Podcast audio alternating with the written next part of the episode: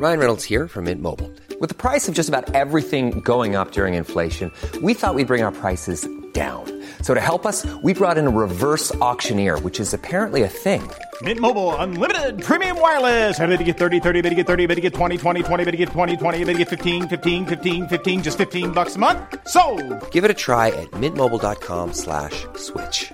$45 upfront for three months plus taxes and fees. Promo for new customers for limited time. Unlimited more than 40 gigabytes per month. Slows. Full terms at mintmobile.com. Nice. Yeah. What you're hearing are the sounds of people everywhere putting on Bombas socks, underwear, and t-shirts made from absurdly soft materials that feel like plush clouds. Yeah, that plush. And the best part? For every item you purchase, Bombas donates another to someone facing homelessness.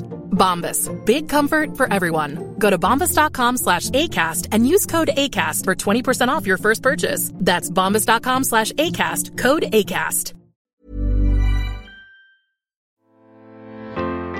I'm author and journalist Laura Price, and you're listening to Life in Food inspiring stories in bite sized pieces. Each week, I interview a different guest about how food has helped them through some of their biggest challenges. With a different theme each week, we look at everything from food and love to food and friendship, food and family, and even food and grief. This week's episode is Food and Fashion with Lauren Bravo, author of the upcoming novel Preloved. Lauren is a freelance journalist who writes about fashion, popular culture, food, travel, and feminism for publications including Stylist, Cosmopolitan, and Sunday Times Style. She's written two non-fiction books, How to Break Up with Fast Fashion and What Would the Spice Girls Do, which is a celebration of girlhood and pop culture with a double dose of nostalgia. I think I first came across Lauren's writing in a magazine called Foodism, which we've both written for, and I've since gone back and found that the title of the feature I read was Forget Oysters, the true food of love is pasta and potatoes. And so it's no surprise that I've had this feeling that we might be kindred spirits for a while. We met IRL, as they say, at the book launch for Justin Myers' latest novel, The Fake Up. So a shout out to Justin for introducing us. And also, he has his own episode on this podcast about food and dating. Lauren was kind enough to give me a lovely endorsement for my debut novel, Single Bald Female, and in return, I've just devoured the proof of her debut fiction, Preloved, and it is glorious. It comes out in April 2023, and it's a tale of friendship, loss, and being true to yourself no matter the expectations. Lauren is here to talk to me today about food and fashion. And I'm not talking Lady Gaga's infamous meat dress, but in fact, the fashion of food and whether it's okay to follow the trends when it comes to restaurants and ingredients. We'll also talk about pre loved, nostalgia, and what happens when the worlds of food and fashion collide. Lauren, thank you so much for joining me and welcome to Life in Food. Oh, thank you for having me. It's a pleasure to be here. Lauren Bravo, is that your real name? It is, yeah. I I get asked that a lot, and I always like to think that if I was going to come up with a pen name, it would be slightly better than Lauren Bravo. But um, yeah, no, it is. It's it's real. No, it's the best name, and I know you have that on the on your website. Lauren Bravo is my real name, and I think yeah. if you if you ever have a newsletter or blog or something, that that is just Lauren Bravo is my real name is a great name for it. my little brother just went to has uh, Johnny Bravo for Halloween, so ah, oh, perfect, perfect. Well, that's a perfect piece of nostalgia right there, actually, Johnny mm. Bravo. So, could you tell us what Preloved is about? Yeah, absolutely. So, I mean, the crux of it is it's about a woman who is feeling a bit lost. Um, she's, she's her name's Gwen. She's in her late thirties, and we meet her eating alone in a restaurant. Um, well, not even a restaurant, a gastropub somewhere vaguely outside Lutterworth, I think. And um, she's just been made redundant from the job that she's been sort of treading water in for quite a few years, and she's feeling quite adrift. So a lot of her friends have drifted away in the way that you know people tend to over the course of our thirties. They've all sort of got married and had kids and left London, and um, she's slightly estranged from her family as well for reasons that we sort of find out a little bit later on in the book. And she's just feeling a bit lonely and a bit lost. Um, and she's eating a really surprisingly good dinner and um, the dinner inspires her to sort of jumpstart her life a little bit. She makes a list of things that, you know, an action plan, things that she needs to do. Um, and one of them is donating a bag full of her ex fiance's stuff to a charity shop.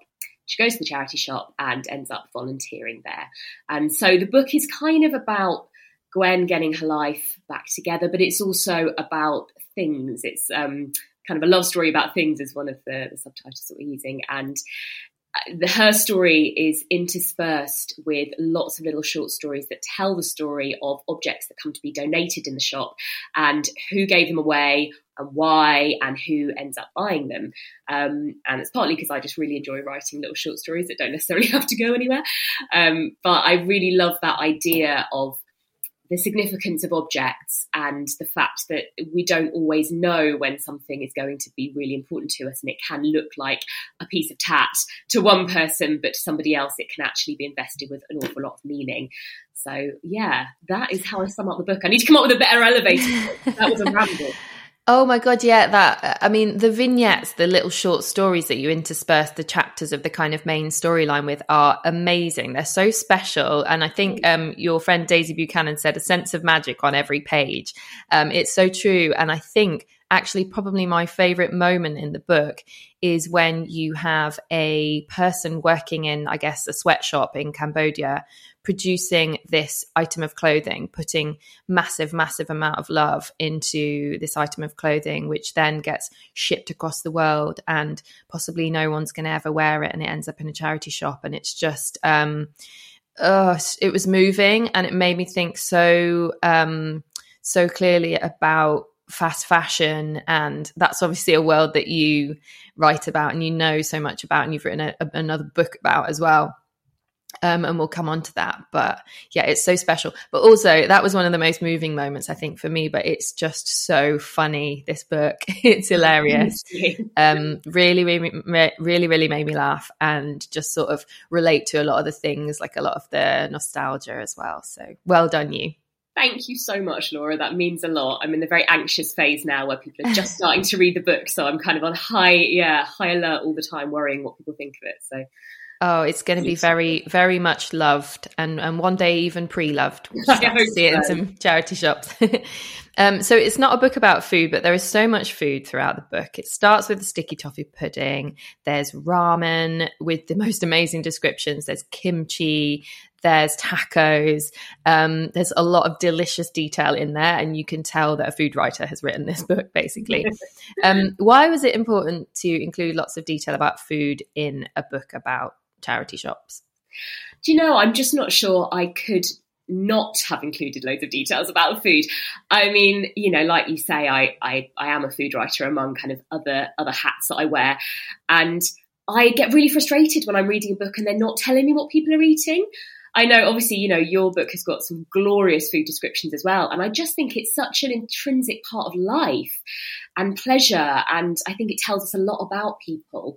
Um, also, I knew I wanted Gwen to be like quite a sensual person, even though she is the last person in the world that would ever describe herself as that. Um, and I kind of liked because I knew that I wasn't going to write a particularly sexy book. I just, I don't think I, I, didn't have it in me for my first novel, particularly not when I knew my parents would be reading it. Um, but I wanted to kind of use food, I guess, as a way of exploring her relationship to herself and her own body and I guess ideas of self care. And so, yeah, it just seemed really natural to me to start the book and end the book with, um, well, that's a bit of a spoiler, um, but yeah, there are significant meals, let's say, in Gwen's life. Um, also, I think you know, there's I think Virginia Woolf said it in um, A Room of One's Own that she gets really frustrated when authors don't tell you what people are eating, and so I just I've had that in my head ever since. And I thought, yeah, I'm going to put a lot of food in because why not? Good. I think when I was a kid, I think what made me love books was when I read scenes that mentioned food or drink. It was really weird, but when you would would have like someone picks up a coffee cup, it's just that sound of coffee cup that it makes with the with the k and the yeah. the c's in my head, like just made made me think of food and it can be super basic. And you've gone the total opposite end and you've gone really deep into food descriptions and it's just like it is magical. It's it's great. Thank you. So we can't talk about this book without talking about nostalgia which Mm. is a huge, huge, huge thing at its very core, I think. I actually took a photo of a page that mentions Gino Ginelli ice cream, which is something I don't think I, I, I was like, oh my God, Gino Ginelli. And then the song came in, Gino, oh, Gino Ginelli from the advert um, from when I was like 10 or something. And you mentioned loads of other things like Ace of Base, All That She Wants, and Born Slippy, and all these sounds and sights and flavors from the 90s and noughties. What was your relationship with food like as a child, and what do you think triggered your love of nostalgia? Oh, I I mean I've always been a greedy person. Like food has always been yeah, really important to me. I mean, it's funny. There's a kind of ongoing joke in my family that I my memory works via food and clothes. So I won't remember something until you say, "Oh, it was the day that we had that pudding," or "It was the day that you were wearing that outfit," and then immediately I'm right back there. Those are obviously I don't know if they're my love language, my trigger point, something like that.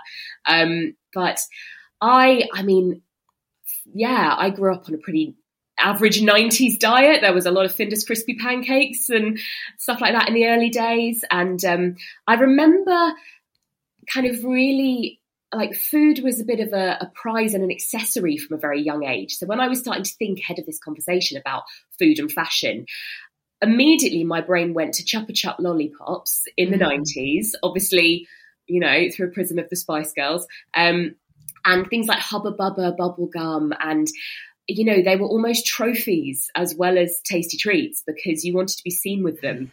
and, you know, I have very vivid memories of really kind of coveting certain snacks and, and treats because they, they looked cute as well aesthetically.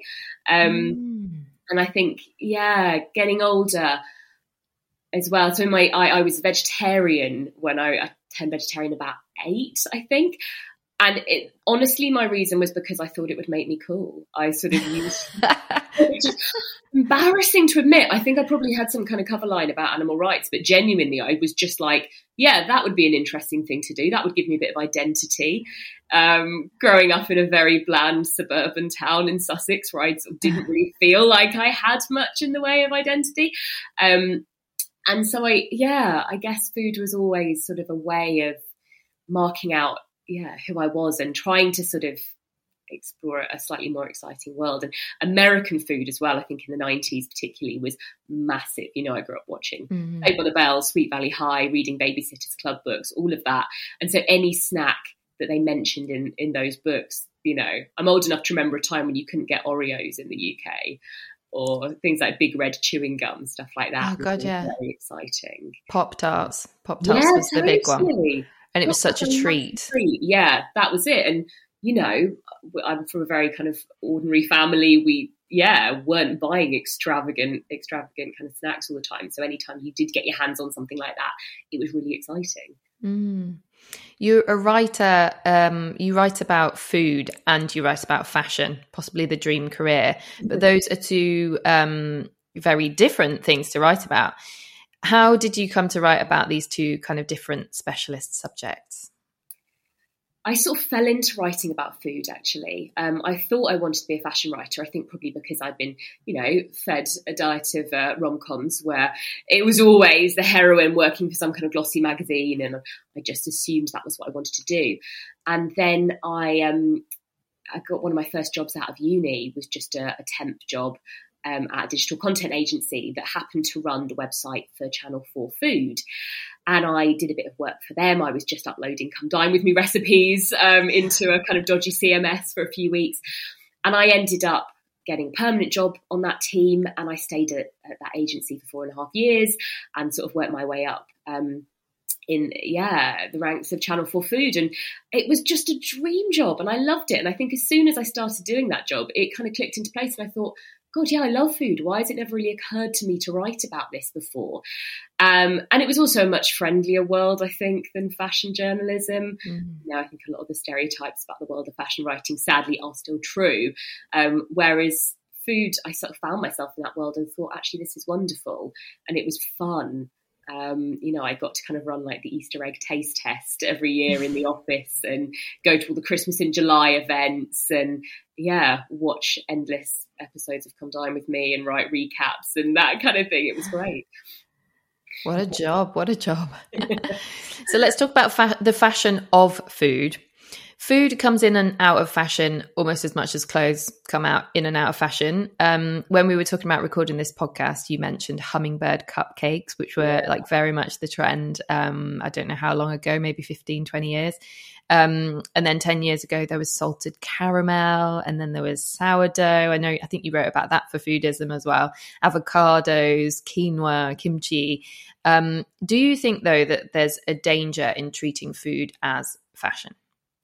Yeah, I definitely think that it, it's a sort of double edged sword, isn't it? I think it's interesting that often what we deem as fashionable food in the UK, or what is kind of used as shorthand for a certain kind of middle class posturing, is often food that millions of people around the world have been eating for centuries as standard. You know, we look at something like quinoa, um, I mean, let's look at, let's get political and talk about tofu and Suella Braverman's speech in the Commons a few weeks ago that used tofu as this kind of shorthand for a, a certain kind of, um, yeah, Guardian reading elite. But actually, of course, there are millions and millions of people across Asia that eat tofu mm-hmm. every day. It's a very standard, basic food stuff. So I think it's interesting when we talk about food being fashionable that we have to be aware of uh, the cultures often that we have adopted those foods from and not treat them as fads and sort of something that can come in and out of fashion in the way that clothes can. Um, but I also, you know, I think there's a there's a lot of fun to be had as well. Like particularly when when you're young and you're kind of learning about the world, a lot of those food trends are maybe the first way that you experience a, a certain kind of food you've never eaten before. So, you know, my hummingbird cupcake era was um, when I had recently moved to London. I was 18. I went to uni in London. And it was just such an exciting time because I felt like I'd finally escaped Worthing and um, was, you know, introduced to, yeah, all of these ingredients and flavors and textures and things that I'd never had before. And that was really exciting. Um, but yeah, I mean, I think in terms of hummingbird cupcakes and everything that came before and after them. Obviously, we had the era of the macaron, the uh, the short mm-hmm. whoopie pie reign, if you remember that. Um, and it was all about kind of the Instagram effect, wasn't it? Even in the days before Instagram, it still was meant to be something kind of that looked beautiful before it tasted delicious. So I think a lot of us kind of learned the hard way that sometimes the queue for an hour wasn't necessarily worth it for the flavour you got. Yeah, I wonder if um because you know how some things uh, like older, you know, cloth clothing from the 60s or 70s or whatever comes back into fashion every 20 years or however often then and then we get names like, you know, our grandmother's names are often the names of our children because we, we recycle those and and and whatnot. Do do you think that food do you think that retro food ever comes back into fashion like spam and I'm trying to think of other examples, like t- yeah. you know, tinned peaches and things. I can't. I don't think. I don't know if it does as much. Does it? I don't know. I think sometimes I think there is a certain credibility that very retro food has.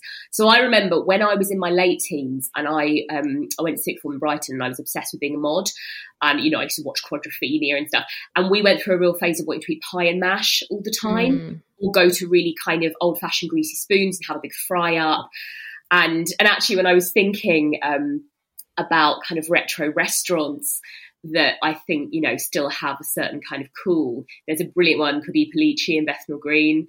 Um, I don't know if you've been there, which is it's been there for like hundred years. It's been run by the same um, Italian family, and that is you know a very classic. They, they do a kind of massive fry up. They do a pasta dish. They do amazing tiramisu. It's kind of cram everybody in. But, you know, the decor inside is kind of unchanged. It's all wood panelled. So I think that, yeah, from time to time, retro foods do kind of acquire a certain kitsch value, that kind of Fanny Cradock esque, everything sort of covered in glacé cherries and angelica and stuff. I mean, if you look at the, um, the wedding cake actually that I had at my own wedding last year, which is very much, you know, part of the trend that we've seen recently for these very 70s style, very kitsch frou frou kind of pastel coloured cakes, which I think in turn was a bit of a backlash against the rustic kind of naked cakes, everything very natural mm. and sort of covered in fresh flowers and things. So, yeah, I don't think that it's as fickle as um, as fashion in terms of recycling trends, but I think occasionally mm. see things kind of come back. I suppose trifle now is more uh, more in fashion than it was. Remember when I was growing up, you're like, oh, trifle. But now I love a trifle. And it's funny you should mention I Pulice because just before lockdown in 2020, I was writing just occasionally writing reviews for Time Out, and they had asked me to review some retro restaurants to kind of update them to make sure they were on their website. And I Pulice was one of the ones that I'd been asked to do. Amazing. And I never got to go because oh, no. we, we ended up in lockdown. And then, yeah. So um, I'll have to go one of these days, but Bethnal Green's a bit of a way for me to go. Oh, it's worth um, it. It's great. Yeah. um, we've touched on this a little bit, but the word pre loved is all about giving new life to an object. It's, it's often used to describe an item of clothing. Um, and you embrace that with these wonderful vignettes throughout the book about the kind of life that an object or an item of clothing or whatever had before it ended up in that charity shop. Um, but it did make me think about pre-loved in terms of restaurants mm-hmm. because um, social media and before it traditional media have really made us emphasize trends and the hottest new thing. And you know we get really excited about a new restaurant but we end up you know neglecting perhaps um, older restaurants older older and very very much loved restaurants.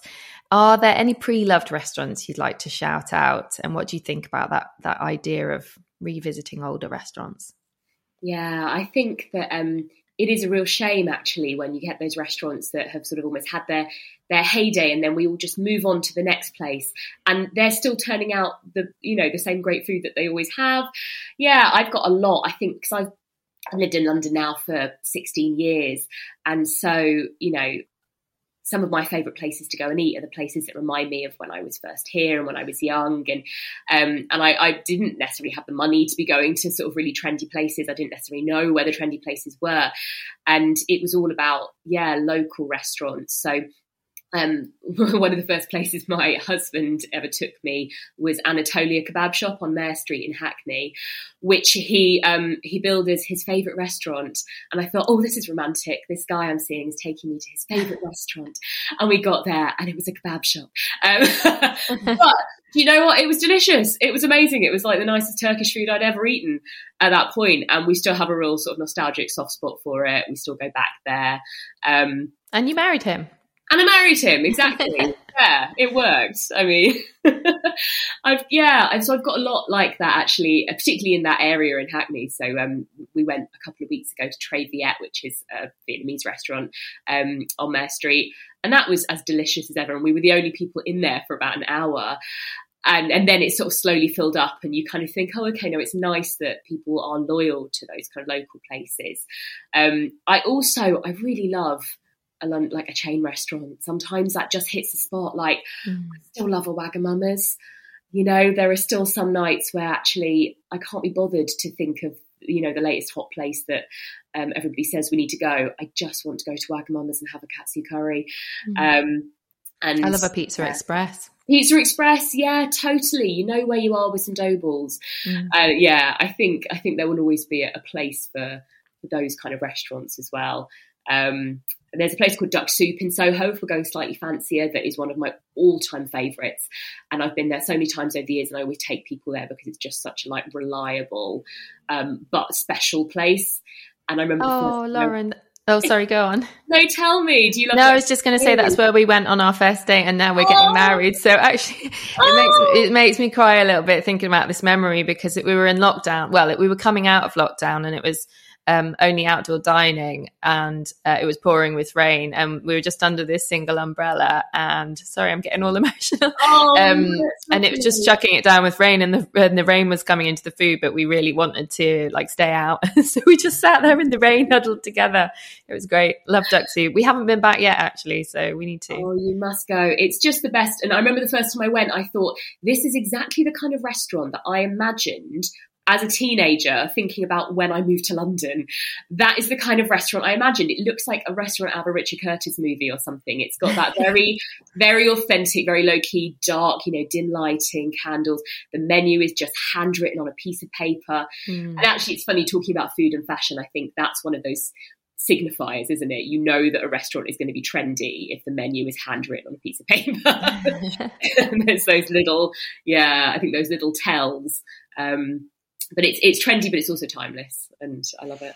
Yeah, and I think Instagram's got so much to answer for in terms of like in in good and bad ways because Instagram's done so much for the restaurant industry. Like it is how how I find a lot of the places mm. that I end up going to. So it's brilliant, brilliant, brilliant for restaurants and for chefs. But at the same time, it does kind of glamorize, um, you know, the the hottest and latest new thing, and also good looking food.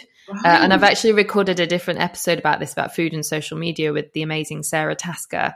Um, but but yeah, it, it's like it, it, it's almost as if and there was that trend ugly delicious with Dave Chang. Um, mm.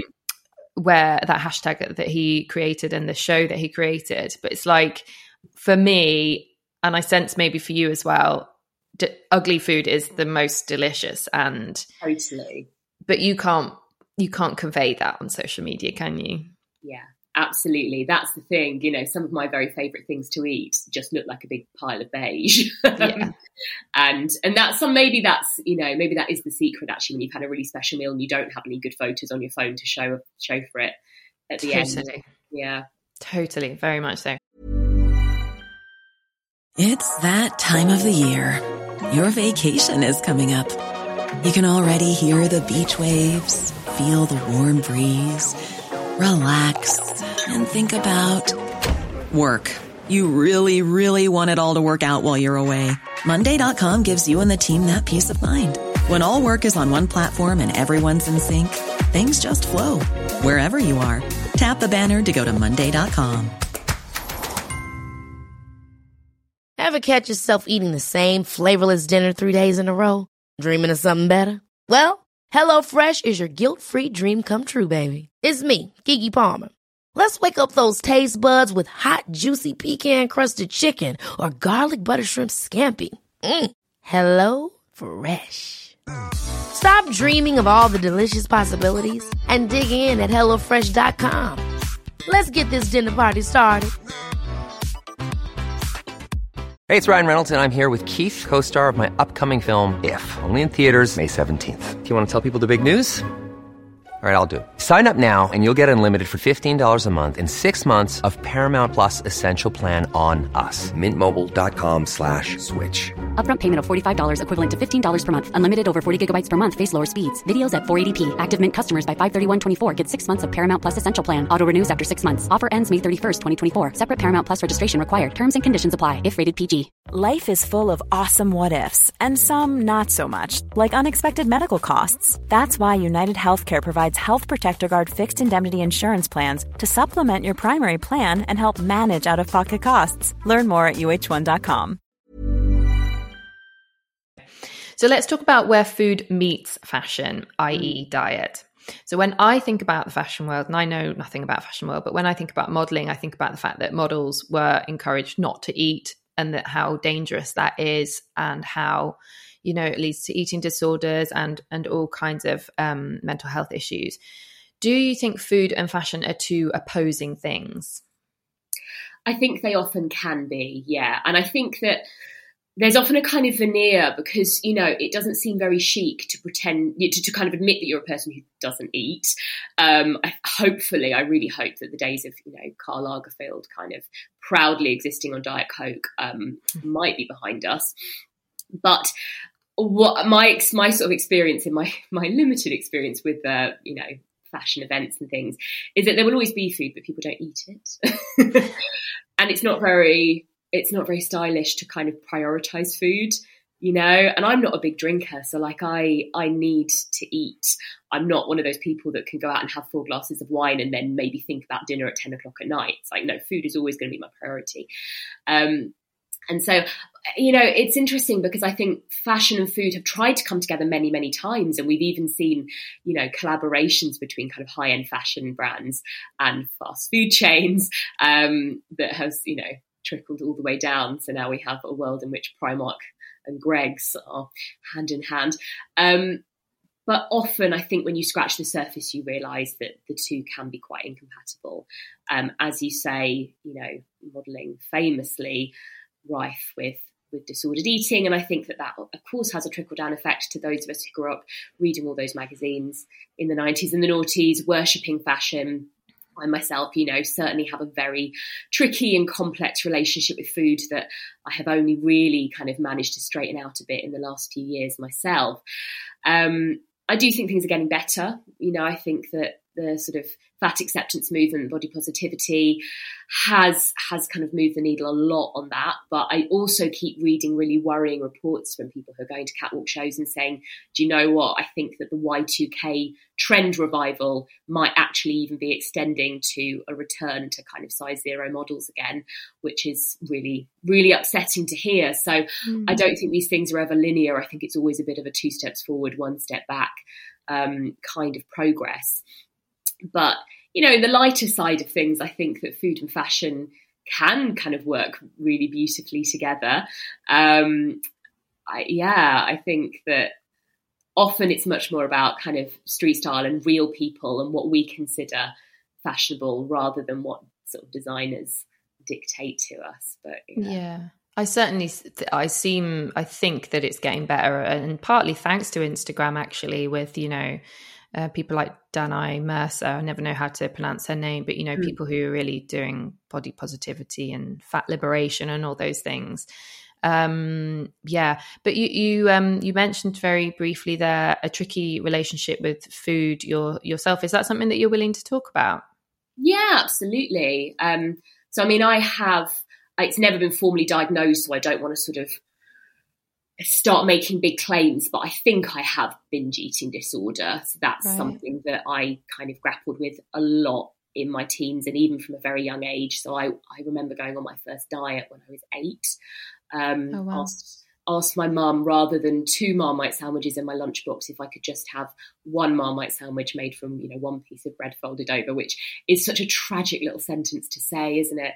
Um, and I think that it was so much learned behavior. It was that was what stylish ladies did. That was what mm. glamorous glamorous ladies did. It, you know, I don't think it was something I learned from from my parents at all. My parents have always, you know, uh, had a very had a healthy like they would never criticize my appearance they would never ever tell me i needed to lose weight or anything like that but it was obviously something that i was getting from from the media from celebrities from books i was reading from i think from being quite precocious and wanting to be older than i was and um and then yeah, all, all through my teens, you know, I had a sort of I lived in a cycle of binging, dieting, binging, dieting.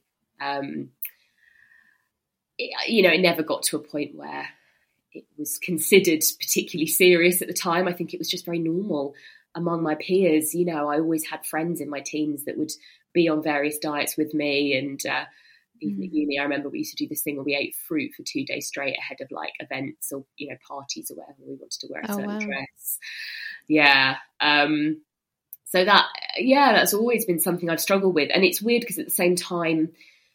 I love food so, so much. And I wrote a piece actually last year about how I feel that in sorting out my relationship with food and my body, which I'm, you know, happy to say that in recent years, I think I have come a long, long way. Mm. I haven't done anything resembling a diet for, you know, quite a few years now. And I'm on a much, much more even keel. Um, but what I have sort of replaced diet culture with is a kind of food perfectionism, which does come back to fashion again, in that I am obsessed with having the perfect meal every time. You know, I, I kind of I'm a freelancer, I work from home a lot, I'm in my pajamas a lot, but I will still garnish my lunch as though it's kind of going on Instagram, as though it's being served in a restaurant. I'll kind of do like a little sweep of sesame seeds along the top and, uh, you know, some cut up coriander, and I'll kind of I, I, need things to look beautiful and I need every every meal, particularly if I'm on holiday or something, this drives my husband mad. I can't just go, oh, that place looks fine and we're hungry, let's eat there. Like it has to be the optimum meal. It has to be a place that I've researched rigidly. I've looked up the reviews. I've kind of cross referenced it with Instagram to make sure it looks good as well. and, and, you know, I think that re- reached a point where you know, that was quite unsustainable as well. And sometimes I would traipse around town for two hours, starving hungry, just looking for you know, whatever met my idea in my head of the perfect lunch that I need to eat today. Like, what am I really, really craving? And I think a lot of that came from, um, intuitive eating actually which is not you know intuitive eating i think uh, many of the principles are fantastic and really really helpful um, but i think it is possible if you have a slightly obsessive personality to take these things too far and sometimes you should just have a cheese sandwich and get on with your day mm. um, and actually interestingly because I'm, I'm currently as we speak i'm seven months pregnant and that has been a very interesting journey because I had a lot of nausea, I've had a lot of problems with acid reflux and stuff. Food has become the enemy actually for quite a lot of my pregnancy. And I have had to just let go of those ideas of eating some kind of incredible, complex, delicious, mm-hmm. wonderful meal every time. And sometimes I just need fish fingers and a potato waffle, and that's what my stomach is asking for. So it's been it's been an interesting journey. I wonder if the actual having the baby for you will be the thing that finally changes those habits because you're just not going to have time to search for perfection. In two months' time, you're going to be all about the fish finger sandwich Absolutely. and no garnish whatsoever. um, it, I, I, remember actually when we were organizing to do this uh, podcast, you said that you'd just been traipsing around town for three hours looking for the perfect cookie. So now it all makes sense. there we go. Oh, cookies are, yeah, particular point of pride. I can't eat a bad cookie. Have you tried the uh, what was the one that I mentioned now? Oh, Crosstown Doughnuts. Have you tried their cookies? No, I haven't had it yet. I've got that in the back of my head. I'm saving it for like you know a, a rainy day or a sad day or something. I'm going to get myself it was our lovely, lovely food journalist friend um, Sophie Morris who introduced me to the Crosstown Doughnut Cookie. Actually, so thank you, oh, Sophie, for thanks that. um, so here's a question that I don't ask enough on this podcast. But what what London restaurants are you loving right now? Ooh, I mean, right now is yeah, that's that's going to be a loose phrase because, as I say, I've been eating very weirdly for the last kind of seven months. Um, but Oh, I tell you where's amazing that I went the other day for lunch, Miznon, which oh. is somewhere I had eaten in Paris. Um, and actually had been having one of those holidays where we did a lot of traipsing around, a lot of not managing to get tables at places and struggling to find places that kind of met my my specifications.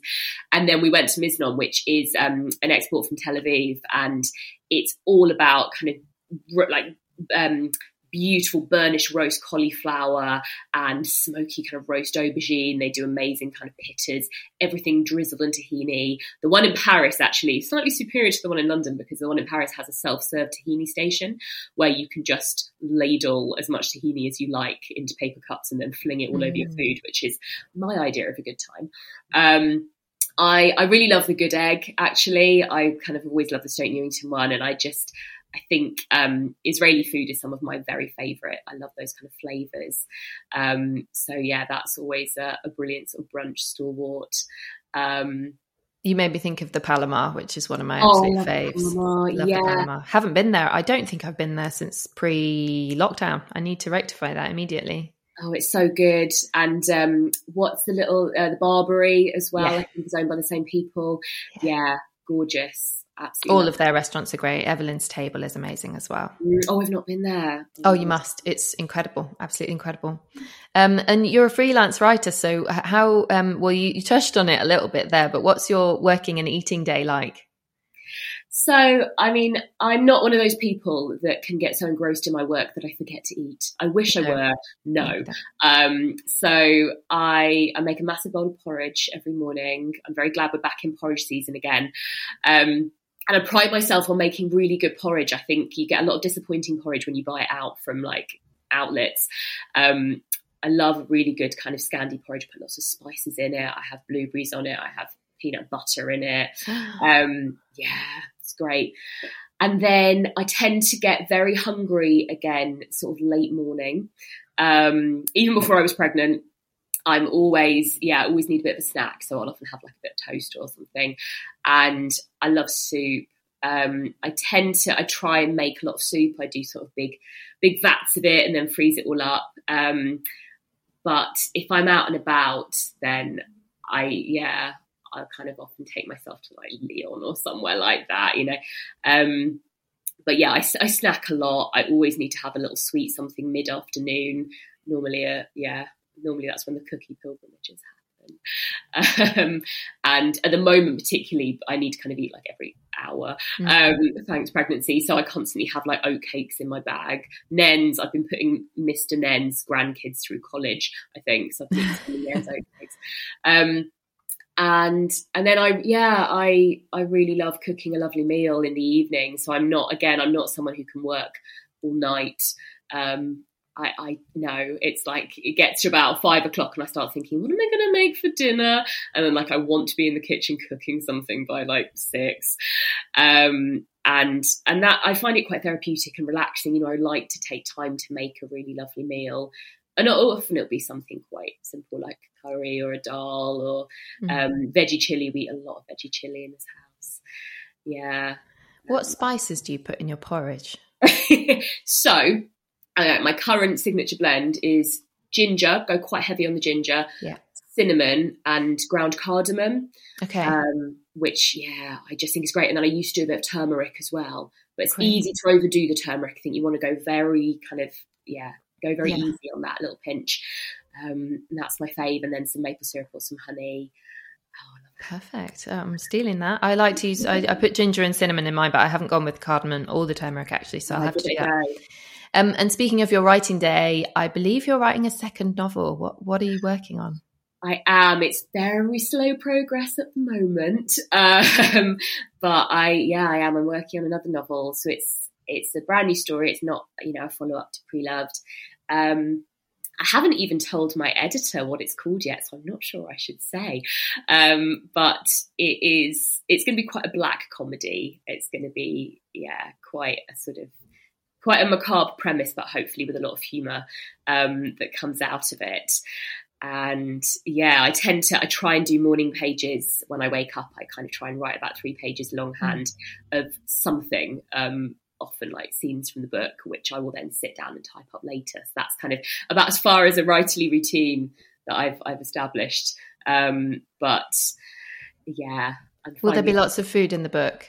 Oh, always. Yeah, absolutely. So one, one of the early scenes that I've written is actually um, one of the, the main character is standing in a very long queue for a very popular no bookings restaurant and she gets um, a really upsetting phone call, but she can't decide whether or not to get out of the queue because she's like, well, I, it feels disrespectful, but at the same time, I, I still need to eat and I've stood in this queue for 40 minutes, so I may as well stick it out. And um, yeah. oh, I love that. Um, well, I'm going to finish off with the questions that I ask everyone on this podcast. So, your relationship to food, fuel or pleasure? Absolutely pleasure. Woohoo! That's the right answer. Favorite meal of the day? I'm going to say breakfast because it's the first one you get to eat. And my mum always says she goes to sleep thinking about what she's going to have for breakfast. And I think I do the same. Hard agree. Yes, I, m- I, I interviewed my mum and dad on this podcast. I'm pretty sure she said the she said that, and I was like, I also go to bed thinking about what I'm going to have for breakfast. I didn't know you did that, and we found out this thing about each other. Name one meal that always makes you feel happy. Uh, noodles. Love a big bowl of noodles. Yeah. Ramen, particularly when it's like raining outside. Gorgeous. Ko- Koya bar fan. Yeah. Love Koya. Absolutely. Um, one food that has healed you. Um, I'm going to say porridge. I think, yeah, like no matter how hard the day feels, and sometimes in the winter when you're self-employed and you know you lead quite a lonely life, it can feel really difficult getting out of bed in the morning and motivating yourself. But knowing that I can eat a massive vat of porridge before I sit down and do anything, I think I find very healing. Do you make it with milk or water? I use um, half almond milk and half water. Okay, good to know. Uh, we have a we have a disagreement in our house over milk versus water. I'm I'm team water, but I think that's probably because I tried to like not drink milk at some point. So when I was when I was living alone. Yeah. One dish that reminds you of family. um, picky bits, which is my parents' kind of signature. Um, you know, Saturday evenings, picky bits. It would be kind of a frozen pizza cut up and some baked potatoes and some salad and some hummus and various other bits. Um, and that is still generally, if we go to my parents for the weekend, we'll always have a picky bits meal at some point. Oh, so good. And uh, we just don't have enough baked. We don't have as many baked potatoes anymore. I need No. more baked potatoes. They are definitely due a retro comeback. Yeah. Although I hope I did. I think someone in Soho did try to do a kind of gourmet baked potato shop, and I'm not sure it lasted. Can't Do you mess with know, when I started my career and I was working in the city, there was still baked potato. There were still those little sh- um, places that sell baked, like you still had jacket potatoes for lunch, and you just Yeah. don't get that hardly anywhere anymore, do you? It's just No. pret, pret everywhere just- now. It's a perfect lunch. Baked really potatoes, is, yeah. beans, please. Can't beat it. Um, one recipe that everyone should know how to cook. I'm going to say dal. I think dal. It's one of the cheapest things you can make. It's so sustaining. There's loads of different ways of you know jazzing it up. Obviously, loads of different regional variations um, from you know different different parts of Asia, and I just love it. And you can water it down and have it as a soup for your lunch, have it as a curry for your dinner. Love it. Your best meal ever. Oh God. Okay. The first one that springs to mind is was in Tel Aviv. I went for a friend's wedding. Um, I was probably massively tired or jet lagged because we'd flown out kind of overnight via Kiev, um, and then we we got there and the friend who was getting married is a professional chef. She's absolutely amazing, and she had booked us um, this gorgeous restaurant. It was in a little courtyard twinkly fairy lights. The food was exquisite. I think probably the best roasted cauliflower I've ever had. Um, incredible knefe, which I love. Um, sort of Israeli cheesecake with the fantastic shredded pastry and. Oh, and it was just wonderful. And it was one of those moments where you've arrived in a new new destination. You feel completely, you know, like so so far away from home, and everything's so exciting. And we were surrounded by friends, and it was just magic. Oh, that sounds incredible. I, I went to Israel as a very young child, but I need to go as an adult. I, I, I love the food as well. Yeah, the greatest eating holiday I've ever had. I think. Oh, amazing. Finally, some food for thought. What is the one piece of advice you would give to everyone in terms of food and fashion? Ooh, I would say uh, don't be fooled into queuing for an hour for small plates when what you really want is a Wagamama's or a pizza. don't do it. We've all had that miserable experience where you're kind of carving a solitary meatball into three pieces so that you can all eat a piece and it's cold, and the potatoes always arrive after everything else is finished. I think there's some costs amazing. yeah, Thirty-six pounds. Exactly. Like there are some. Don't get me wrong. There are some brilliant small plates places out there, but um, I've been ringing this death knell for quite a few years now. We need to get over it. oh, Lauren, it has been an absolute joy. Thank you so much for joining me. Oh, thank you for having me. If you enjoyed this podcast, you can find Lauren on Instagram and Twitter at Lauren Bravo, and you can pre order Preloved from all online retailers or buy it in your favourite bookshop when it comes out in April 2023. You can also follow me on Instagram at Laura Price Writes for more information on my past and future podcast guests, and you can buy my novel Single Bald Female in bookshops and online. My main character, Jess, is a magazine journalist who knows very little about fashion, but she does know how to bake a good cake, and I reckon she'd have loads in common with Gwen, the protagonist of Preloved. Now, a favour to ask if you're enjoying this podcast, please go to Apple Podcasts or whichever platform you're listening on and give this podcast a review or rating and hit the subscribe button. It's an independent podcast, and I have no real other way of marketing the podcast. So it really, really helps if you um, give it a rating or a review, as it allows other people to discover the podcast. I'm really, really grateful for your help. Also, if you've read Single Bald Female, please do go onto Amazon or Waterstones or um, Goodreads and give it a review if you liked it. I'll be back in another two weeks with a fresh episode, and I would really love to see you there. Thank you so much for listening to Life in Food with Laura Price.